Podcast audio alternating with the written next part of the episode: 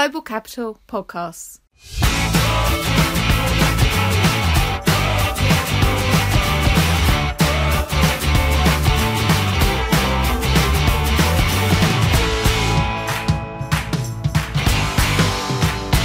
Hello and welcome to the Global Capital Podcast. My name's Ralph Sinclair and I'm the frequent issuers managing editor at Global Capital. And I'm John Hay, corporate finance and sustainability editor. And each week we bring you the very best from the world's capital markets. Uh, we're out with a new episode every Friday, so subscribe for free wherever you listen to your podcasts. And whatever we talk about on the podcast, you can read about in more depth at globalcapital.com. So be sure to head there once you're done listening to this. Uh, now, this week we really are a global show. We'll be joined later by our Asia deputy editor, who is based in Singapore. That's Manju Dalal, and she's here to talk to us about callable chaos in South Korea. Uh, but John and I will also be discussing a development from COP27 in Egypt that could be a boon for low income and small countries that raise funding for the capital markets. But we'll start a little nearer to our base in the UK with a tour of Europe's leveraged finance market and the start of what could be a possible reversal of a 20 year trend. Yes, this is about covenants, um, which are the sort of um, part of the terms and conditions on loans. And uh, covenant is basically a promise by the borrower to uh, keep its financial house in order. And, um, you know, typically, uh, for example, to make sure that its debt doesn't grow too big relative to its assets or its cash flow, and also to ensure that it has enough cash flow to cover all its interest payments and then some. So, so these uh, covenants, which are sort of ubiquitous on l- loans of some categories, um, and used to be very much the norm in the leveraged finance world of high risk loans have have over the years sort of uh, almost disappeared. Yeah, I feel like for years um, we would uh, arrive at our Wednesday story meeting, and whoever was covering leveraged finance at the time would, would sort of pitch a similar story, which would be just the further erosion of investor protection is in the leveraged finance market, and then mm-hmm. there would be the odd week where you would sort of get an investor fight back, and some some covenants yeah. would be added back in. But um, it really has been a long term trend uh, in in favour of the borrowers, hasn't it? Um, yeah. What, yeah. And the investors like covenants because basically what they mean is if the company starts to deteriorate in its financial performance and, it, and things are getting worse, they they and they get close to a, a breaking one of these covenants or or actually break it, then that means the the lenders have the right to call in the company. And I mean, it, in certain circumstances, they could declare a default and just say, "Okay, you, you you've broken your agreement. We want our money back now." In reality, they don't usually exercise that. But what what it does mean is they can um, ha- give the company a tough talking to and say, um, okay, you know, we'll relax the covenant, but you know, we want something back. You know, either you give us more uh, assurances of a different kind, or perhaps you know, raise the interest rate or something like that. And so this is why investors value these covenants, um, and and and their erosion over the years has really been uh, simply a factor of supply and demand. That um, the there was so much money chasing uh, these leveraged loans that the, the the borrowers could do what they wanted. Yeah, and there's been some fairly sort of um, egregious examples, haven't there, of uh, erosion of covenants that do things like stop the owners paying themselves a huge dividend or whatever it might be, or sort of borrowing to pay themselves a dividend and putting that debt on the company and things like that. So it really has sort of moved in a quite extreme way in favour of the uh, the borrowers and their owners.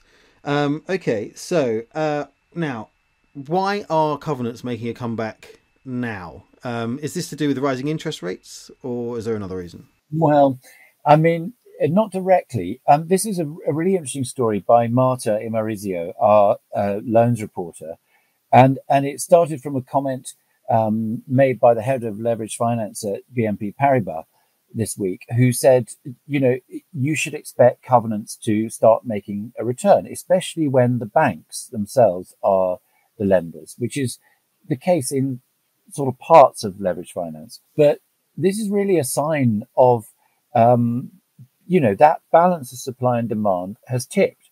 And, uh, you know, it's been a pretty bad year for leverage finance. all capital markets, pretty much, with a few exceptions, have been um, in sort of in uh, like bearish territory.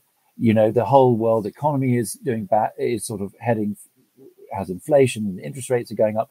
Risk appetite is down everywhere. And um, what that means is the um, there've been far fewer deals, and the um, rather than that meaning the investors are even more desperate to get them, it, it means the um, it's because the investors are playing hard to get, and this means um, they at last have a bit of power, and so certain people in the leveraged finance market are expecting to see uh, some covenants return. Yeah, I guess because how this works, which is slightly different to other parts of the capital markets, is that the banks involved in these deals finance them first themselves, don't they, and hold them on their balance sheet, and then they uh, sort of refinance that debt by getting other investors in the market to come and come and take it from them. Um, I suppose I wonder if it's. Um, I, I, guess what's happened this year, I you know we should say is that um, the markets have been so bad that the banks have been left holding a lot of this debt that they would otherwise mm. have uh, syndicated away.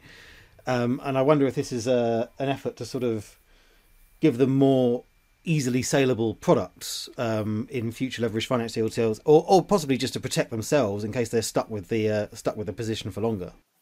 Yeah, I think it's both because um, even though it's been a stressful year in the capital markets, the economy is actually still quite good uh, in most of the developed world. Um, and uh, but everybody feels it's going to get worse, and that uh, you know recession is. We might just avoid recession, but probably most people now think it's unlikely. So there will be recession. This means um, the the financial health of a lot of these highly indebted companies in the leverage finance market is going to be worse, and you know uh, that means credit spreads will widen further. The, the debt will be uh, you know less valuable. So that's going to mean first of all it's harder for banks to sell it into the market. So if they can make it more attractive by putting covenants on it and you know, entice the investors that way. That that could be a cunning strategy. Um, and and but but also the banks are well aware that they, you know, to the extent that they end up owning this paper, they're heading into a recession with it, and they they don't particularly want um, to be holding a lot of like uncovenanted debt when uh, things get tough. Well, especially when there's no sign of um, interest rates topping out or falling because mm. that debt's well, going to be harder to service. Yeah, I mean it, it, it will be. Um, I mean people people do expect interest rates to keep rising. I, I will say though though that we did ha- we did have a, a bit of encouraging news from the US, didn't we, this week, Ralph? Uh, yeah, that's right, John. Um, there was US CPI data out this week, which is uh, US inflation, and it st- has started to come down a bit, which is exactly what people have been hoping would be achieved by the various interest rates, uh, interest rate increases by the Federal Reserve. It's it's done that. Um, it's had that effect, that classic effect of um, making uh, it appear as if people in markets now think that interest rates can only go back down. And um, there was a huge rally in um, riskier assets this week uh, in response to that lower lower number. Now. Uh, how that plays out, yeah, the, we don't know. Yeah, the US stock market was up five and a half percent yesterday, which is absolutely terrific. Um, but uh, yeah, as you say, um, we don't know, and um, people may be feeling sour again in a few days yeah, it's it's been it's been that way this year, hasn't it? People um, mm. sort of expect the worst and really expect the worst, but then the but the slightest whiff of an indication that things are headed the other way, and it's like watching the the great migration of the wildebeest across the uh, savannah. But um, yeah, and, so I, mean, I think going back to the leverage loans, though, it's worth worth emphasising that uh, you know the story was interesting partly because not everybody agrees, and you know some of the other people Marta spoke to had you know did uh, had sort of sensed that that uh, there could be a revival of covenants, but others, uh, you know, thought um, disagreed. You know, they they said they they seen no sign of it so far. All, virtually all the deals are still covenant light, as they're called, and um, you know they thought you know even if covenants were added to the odd deal, uh, to to make it easier to sell, that it, it probably wouldn't be a trend. So um, I think um, you know it's very much a, a developing situation, and will be interesting to see next year what what happens. That is interesting. I mean, I think what we often find when we talk to our contacts about something new, about something very new, and that's something that's quite contrary to um, a sort of a secular trend, is that a few people will say, "Oh no, I don't see it happening," or "Nothing's going to change that much," or whatever it might be. Now, what were their reasons, uh, or do we know what their reasons were for thinking uh, this wouldn't be sort of the the covenant comeback? Um, is it simply that there's still too many buyers of this debt out there, or do they, or did you, or do we get the impression they just sort of have their heads in the sands and they're not really sort of thinking forward enough? No, I I think um, I don't think they have their heads in the sand. I think they they haven't seen any evidence of it yet in the market. They they have experienced uh, ten and you know arguably even more years of of a sort of relentless uh, move in in borrowers' favour. And you know, even if the funds out there in the in the leverage fund, leverage loan market are depressed at the moment and not not you know wanting to lay out cash on a lot of deals, they that money's still there, and the you know I think they they feel that the balance of power in the market will take a long time to change really drastically. So um, you know, I, I think their caution about the trend is not not not surprising, really. Yeah. Okay. Well, we'll see. Um, now, John, let's let's stick with the uh, fascinating world of bond documentation. Um, you've written this week about uh, an announcement at the COP27 conference in Egypt, and that is about making low-income countries and sort of small island nations that come to the capital markets uh, more resilient in the face of climate change. Can you can you outline for us what's happened? Yeah, this is really interesting. And, and it's a sort of one of these things that you often hear people talk about. They come up with clever ideas for how the bond market could be improved or how, you know, some other aspect of financial markets could be improved. Um, and, very often, you know, it sounds like pie in the sky or like unrealistic because, um, you know, um, markets are the product of, you know, a lot of uh, clever brains working and trying to devise the best structures already. So there's not there's not a whole lot of room for kind of suddenly coming up with a clever uh, new widget that, that that improves things. But I but I really think in this case it, it, it, it could be an example of that. And what's what's being proposed is that um, the, the weaker emerging market countries, particularly small countries, especially small islands, and also those that are you know, particularly vulnerable to climatic uh, risk through drought or floods or whatever, should, when they issue new bonds, uh, be uh, sort of attached to them a clause that says if we get hit by a, a natural disaster during the life of the bond, we will automatically have a one or two years uh, gap of not having to pay interest. And so we'll get a sort of built in kind of um, bit of debt relief, and and you know the interest will be paid later, but um, it, it will just sort of give us time to get through the crisis. Okay, so of course the devil is always in the detail with these things. Um, how does one define a natural disaster? Yeah, well, that's a that's a very important point, and the um, the proposal that's been put out, which is it, has got a, a, very impressive list of backers behind it. It was it was actually the UK government as president of the G7 that's sort of set up this working group last year, and but it's got the IMF involved, the World Bank Group, um, and and a whole bunch of uh, private sector financial firms have contributed. Um, the International Capital Market Association, which is the trade body for the bond uh, market in in this part of the world, has has backed it, and so it's got it's got strong backing. And what what they've done is take the examples that were carved out by two Caribbean countries, which is Grenada and then Barbados.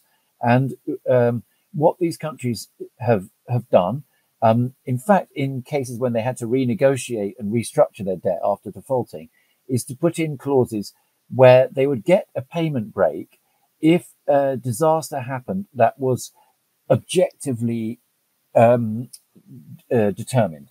So it's not to do with the country suffering any specific dollar amount of loss or or, or anything like that. It is a, a, a kind of physical measurement of the event by a th- an external third party. Um, in this case, it's something called the Caribbean Catastrophe Risk Insurance Facility, which is already existing um, kind of insurance platform for Caribbean countries. Okay, well, that's that's interesting. Um, these these sort of objective um, scoring of disasters uh, already happens in the catastrophe bond market, and the yeah. the World Bank has issued bonds like that precisely to protect certain countries from, um, or I guess to provide funding in the case of uh, being hit by natural disasters. Um, but they're two. We're talking about two different, but probably complementary types of security here, aren't we? Really? Yeah, they are quite different. And although the cat bond uh, concept, which is now about 25 years old, it, it, sort of, you know, works well and and is, um, you know, viable. It, it's it's still a small market, and you know the investors in it need to be really quite sophisticated because they are taking major risk. Essentially, in a catastrophe bond, if if the defined event occurs, the investor will lose part or all of the principal. And what that means, you know, so it'll be a total loss. And so because of that, they naturally demand pretty high interest rate. Now, uh, on the on the plus side, the the recipient of the insurance, whether it's an insurance company or a country or whoever it is, gets a, a large lump sum. So that's that's that's the benefit. Now, what's being proposed here is different. It's we're talking about normal bonds, just ordinary bond investors who are just buying bonds to finance the country, um, and and the risk to the investors is far far smaller, because all that's being proposed is essentially that they will um, have a one or two year break in their interest, so not not even a, a loss of principal. Now, of course, that means the benefit to the country is smaller. They they just you know it might not be that many millions of dollars that that, that they save on on paying interest, but um, it, it, could nevertheless be very handy and will come at a time um, when when the country's you know on its knees dealing with this disaster. Going back to Barbados, just just quickly, the disasters were specified in in some detail do we get the sense that that will be the case with all of these bonds that each bond will have specific sort of bespoke disaster clauses referring to particular types of events or will there be a sort of general general catch-all clause for all types of disaster? Yeah no it has to be very specific because otherwise um, you're just going to get disputes and suggestions that you know people not trusting each other essentially so that's the whole virtue of using these parametric triggers, which means, you know, for example, if it's an earthquake, you know, the, the magnitude on the Richter scale and the location of the epicenter and how far away that is from the country. These sort of, um, you know, very objective um, criteria will be used. And, and the point of it is, um, you know, that should, that should avoid disputes, but it also means that the interest holiday can can begin straight away. You know, we don't want um, if there has to be five months of uh, you know umming and ahhing before anyone can determine whether an event has occurred, then that's not really helping the country. So how how widely could this spread? Well, um, that's the big question. I mean, the, the people who've put together this um, proposal are very hopeful that it will become widely adopted and could even become the norm in the bonds of small, you know, and more climate vulnerable um, emerging markets. Um, there, you know, there are precedents for that. And an interesting one is uh, collective action clauses, which are um, a, a, a, type of uh, clause you put in a bond document, which means that if the country gets into difficulty, the bondholders can agree by a majority to uh, on restructuring terms, and that prevents um, a, a, small clique of, of investors who own, you know, just a small amount of the bonds from, delaying everything and sort of ruining the country for years. Um, and um, and so this this is um, something that benefits ultimately both the borrower and the investor, and you know so they've become they're now ubiquitous, and and the um, the, the proponents of the climate resilient debt clauses, as they're called, or CRDCs, think it's the same with them because and the really crucial point is the investors are exposed to this uh, disaster risk anyway. You know, they, they if you lend money to to a country and that gets hit by a hurricane, you, you as a bond investor, you're on the hook. So if the country uh, is going to get into payment difficulties and its economy be badly weakened, um, it's better to have at least part of that process be handled in the kind of orderly, preordained, legally contracted way that, that gives the country a bit of breathing space rather than it all having to be done through a sort of chaotic and very messy and painful process of, of default. Well, it'll be interesting to see which issuers add these clauses to their bonds uh, as as we move forward. Um, but from natural disasters in the Caribbean to entirely man-made chaos in uh, Korea, where uh, we speak, we spoke to our Asia deputy editor Manju Dalal about an insurance company that decided to call a bond and then not call it, and then did call it.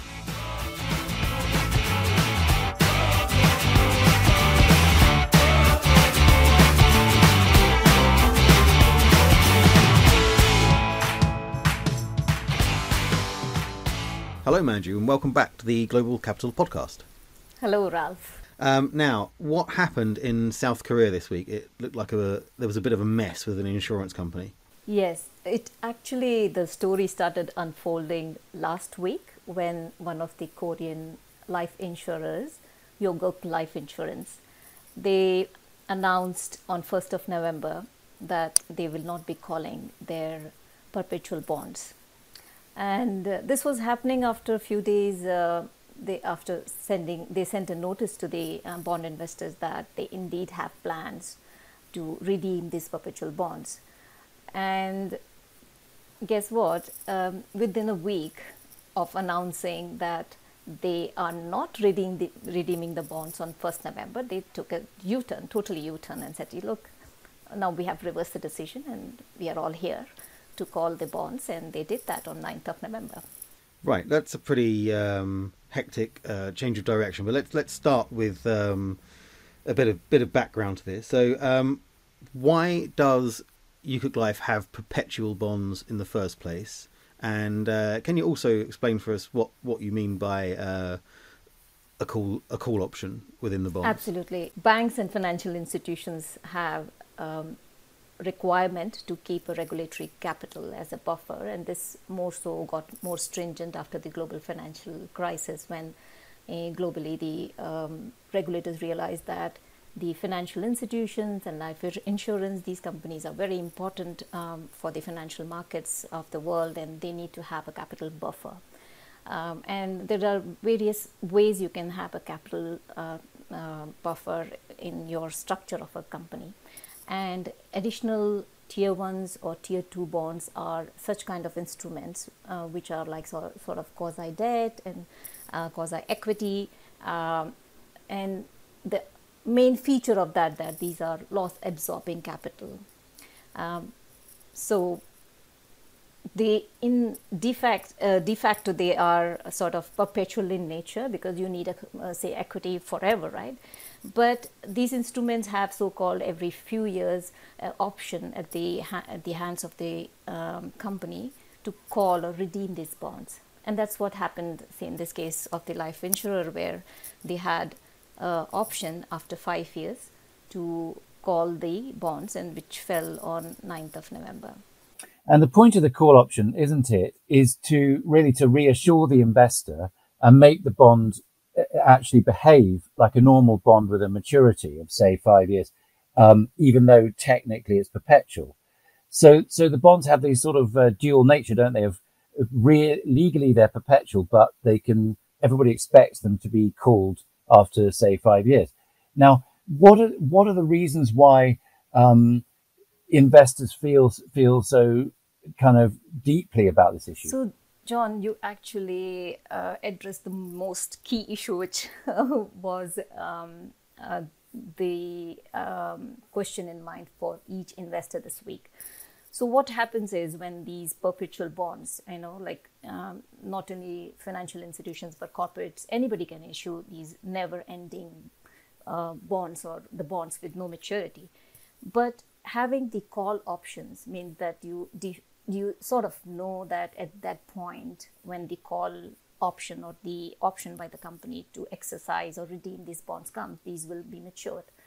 Um, so what ha- is happening um, with this structure is most of the investors have started pricing these bonds, even even when these were first initially issued, um, as price to call. So instead of price to maturity, and you know, like um, understanding that the basic nature of these bonds is they actually can, you know, uh, fall into perpetuity if the issuer decides not to call these bonds. But every investor on earth was thinking, oh, you know what, this will be called definitely at the first call date or whenever the next call dates come up. So this this was a huge, huge mismatch, which actually uh, became very, very prominent with this life insurer saying, okay, hang on, um, I'm not going to call the bonds. And this was so much of a shock to the whole investor universe that the entire Asian perp universes fell 20, 30 points. And that was like huge, a, a very, very huge wake up call. So, so all the perpetual bonds issued by other Korean companies uh, fell in value. Not only the perpetual bonds, but also the senior bonds, um, because all of a sudden, the way the whole drama unfolded, like first you say, "I will call the bonds," and then you, in within a week, you change your mind, um, was one bit which actually led to investors thinking, "Hey, is there something wrong with the Korean institutions?" So the, even the senior bonds fell massively.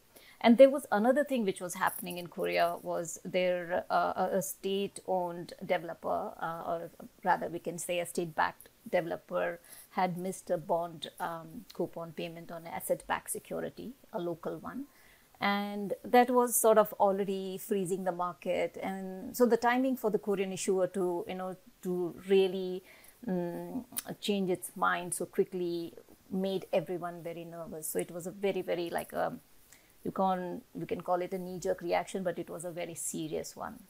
And is the Korean market usually so volatile? Well, of late they have been going through their pains, uh, uh, but uh, not so much. It's uh, Korea Korean issuers are considered one of the best uh, investment grade rated issuers, and uh, not so much. Um, of late, at least um, in recent times, not so much um, uh, susceptible to, um, say, defaults or uh, with any red flags. But why are investors so jumpy about Korea uh, if it's really only one life insurance company um, sort of changing its mind? Are there more sort of systemic concerns around uh, Korean credit? Well, that's a good question, Ralph, because that's what we thought when we saw, um, you know, the non-call decision, uh, you know, resulting in such a massive sell down in the Asian financial perps, uh, um, and that was the first question coming to mind. And when we checked, we didn't get any serious um, feedback that there was indeed a systematic risk.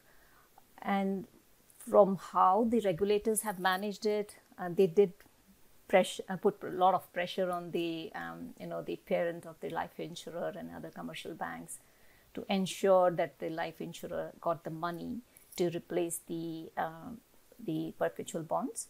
Uh, it shows that they, you know, the systemic risk will definitely can be avoided. There is nothing, not too much to worry about. Oh, we should get into the nuts and bolts um, of this sort of refinancing a bit um, because I think we need to understand why investors expect these deals to be called uh, after, say, five years, and and that's to do with the uh, what happens to the coupon after the call date, isn't it? Yeah. So what has what happens with the perpetuals that there is no standard format.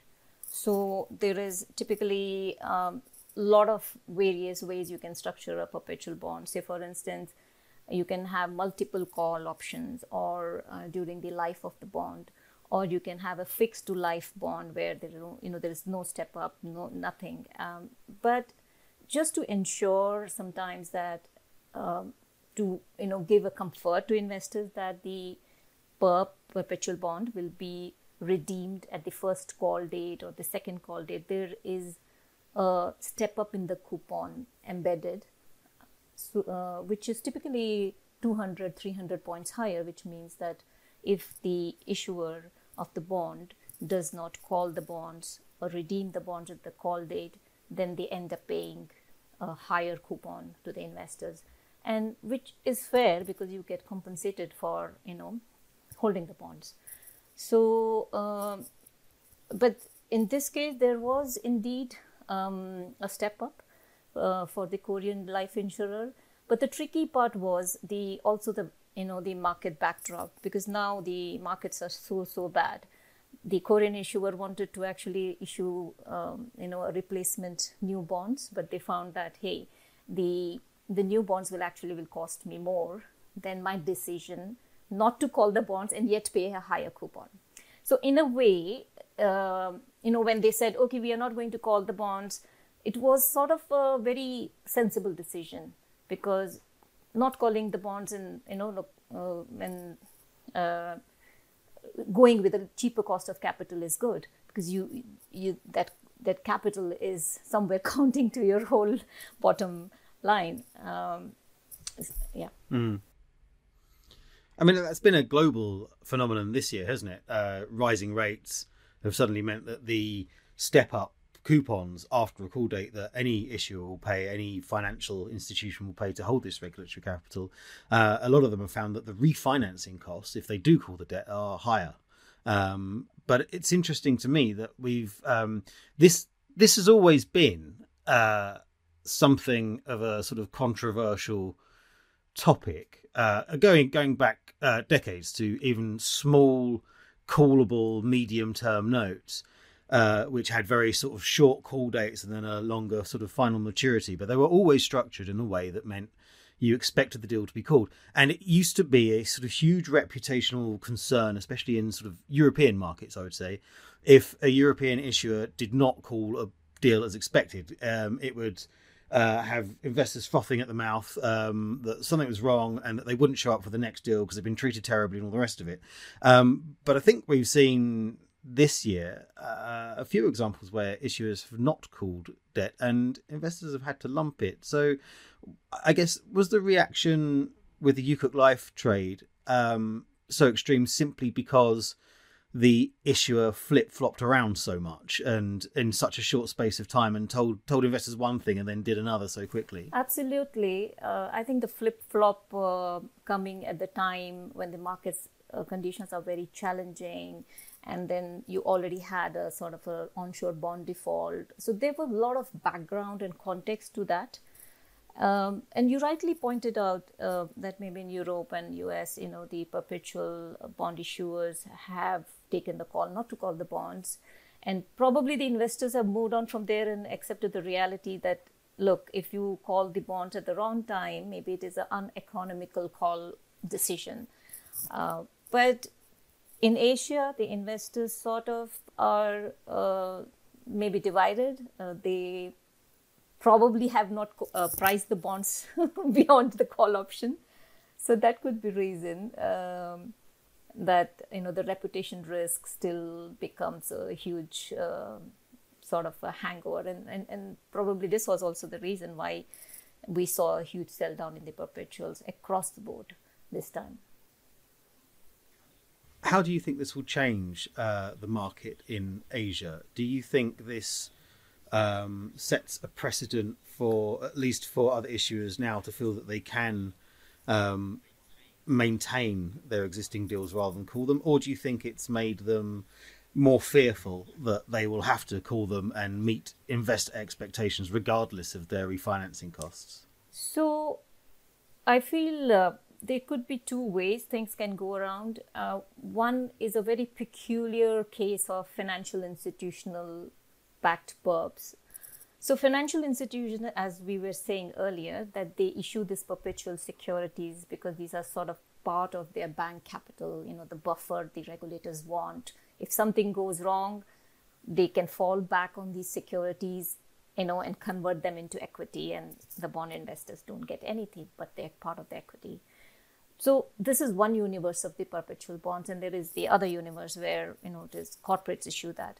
So we are increasingly seeing that there are very bold decisions being taken by the corporate perpetual bond issues in Asia to say, hey, we are, you know, it is not making sense in these markets to exercise the call option, so we were not calling.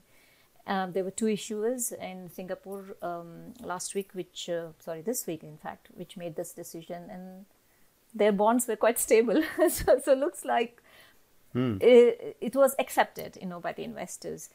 But in the case of the financial institutions where these perpetual securities took um, uh, the, the, drop in the perpetual securities took a uh, severe beating. Um, one reason probably investors could be looking at could be how capitalized the banks are.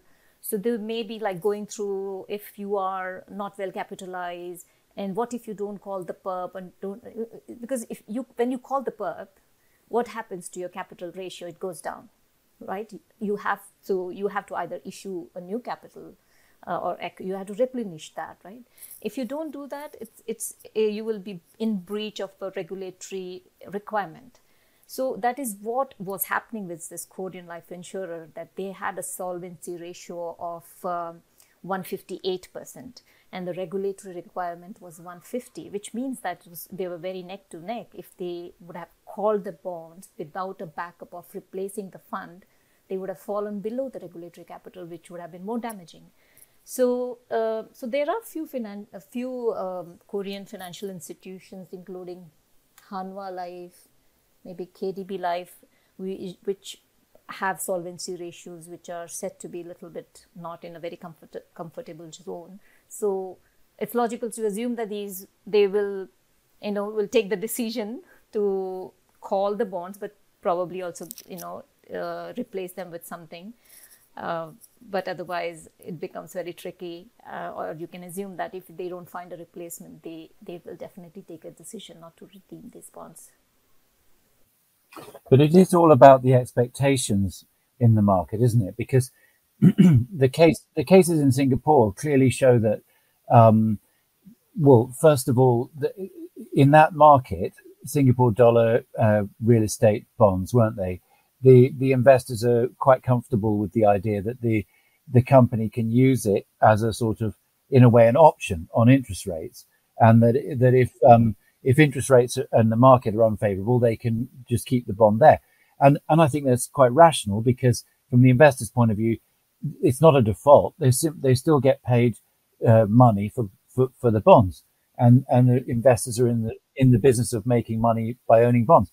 Um, so I think I think the um, but the this whole set of expectations around the Korean uh, and probably other financial institution bonds is very different, isn't it? And and and it's really unclear whether um, financial institutions are supposed to treat these instruments uh, as ones they can use to make kind of wise interest rate decisions, and or whether the, the, the non-call is really only for situations of distress. And um, I guess it's that unclarity that that led the market to freak out. Partly, I suppose they expected, um, oh, suddenly this Korean company uh, three days after saying it was going to call them is not, there, there must be some terrible problem. That could be one. And there is another aspect which could be looked at when we look at perpetual bonds, like, like in the case of Singapore, like who are actually holding these bonds. So when bond investors hold them, uh, I say institutional investors, they are quite impacted by the mark-to-market losses, you know, which are measured on the bond price. And in this kind of rate environment, the perpetuals, whether interest rates are rising, the perpetual bond, the bond prices of these perpetuals have been uh, worse hit than the normal bonds. So obviously, those were not looking good on their books. uh, in Singapore, as you would know, um, the private banks uh, or the in in effect the high net worth individual they end up holding um, you know most of the securities and they probably no, won't be too much uh, worried about the mark to market losses so so so that could be you know can be attributed to the muted uh, sort of response to the two companies who took this decision this week that they're not calling the bonds. Um, then um, there is another thing which also some investors we spoke to were looking at. They said look hang on. If you if you don't call the bond on the first call date and in this market which logically makes sense right? Um, so but it is not the end of the world because most of the bonds have another call option after six months. So you can make that decision later on when the markets improve. But that then the it's up to the investors also to understand and also for issuers to you know communicate very properly like what's going on and you know be more communi- you know have more transparent communication have calls around it which probably Heungkuk Life could have done that more properly because because when they sent the first notice they didn't announce that on the exchange so there was a lot of little bit chaos uh, in the way they handled the whole situation it clearly yeah, I mean that seems to be the strange part, doesn't it? There's just a lack of orderly communication. It can't possibly be the case that, or you would hope it wasn't the case that they had made uh, an assessment of their financial health one day and then completely changed their minds about it three days later. So this sort of feels like um, just some bad admin, but you know it lays bare how how important it is to get the basics of those things right that might have been bad admin. But the second change of heart, uh, having decided it was better not to call it, and then faced with the extreme market reaction spreading across the whole continent, that that clearly was uh, a decision in the face of changing facts, wasn't it? And they, they basically were scared by by the bushfire they'd set off. Absolutely, and they, they exactly mentioned that in their last announcement the anxiety they caused to the market and the chaos they created, that, that one decision. But uh, it sort of had a happy ending because, because you know, the, of the extreme reaction, the regulators, they sprung into action. They forced the parent to put in equity. They forced the commercial banks to give funding to the life insurer and you know uh, uh, so that they can actually have the funds to redeem the bonds so it's sort of was a good decision and and can you imagine these bonds they fell to nearly what 60 70 levels after this flip flop and they were back to par so there was a huge volatility and somebody's definitely would have even made money out of that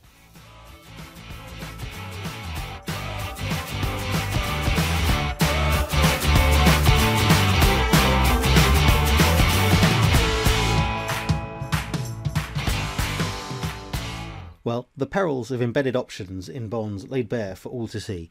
Uh, thank you to Manju for joining us uh, to record this episode. Thank you for John for joining me too, as always. And as ever, thank you to Gerald Hayes, our producer, for stitching this all together. We'll be back with more from the capital markets next week. So thank you very much for listening and goodbye.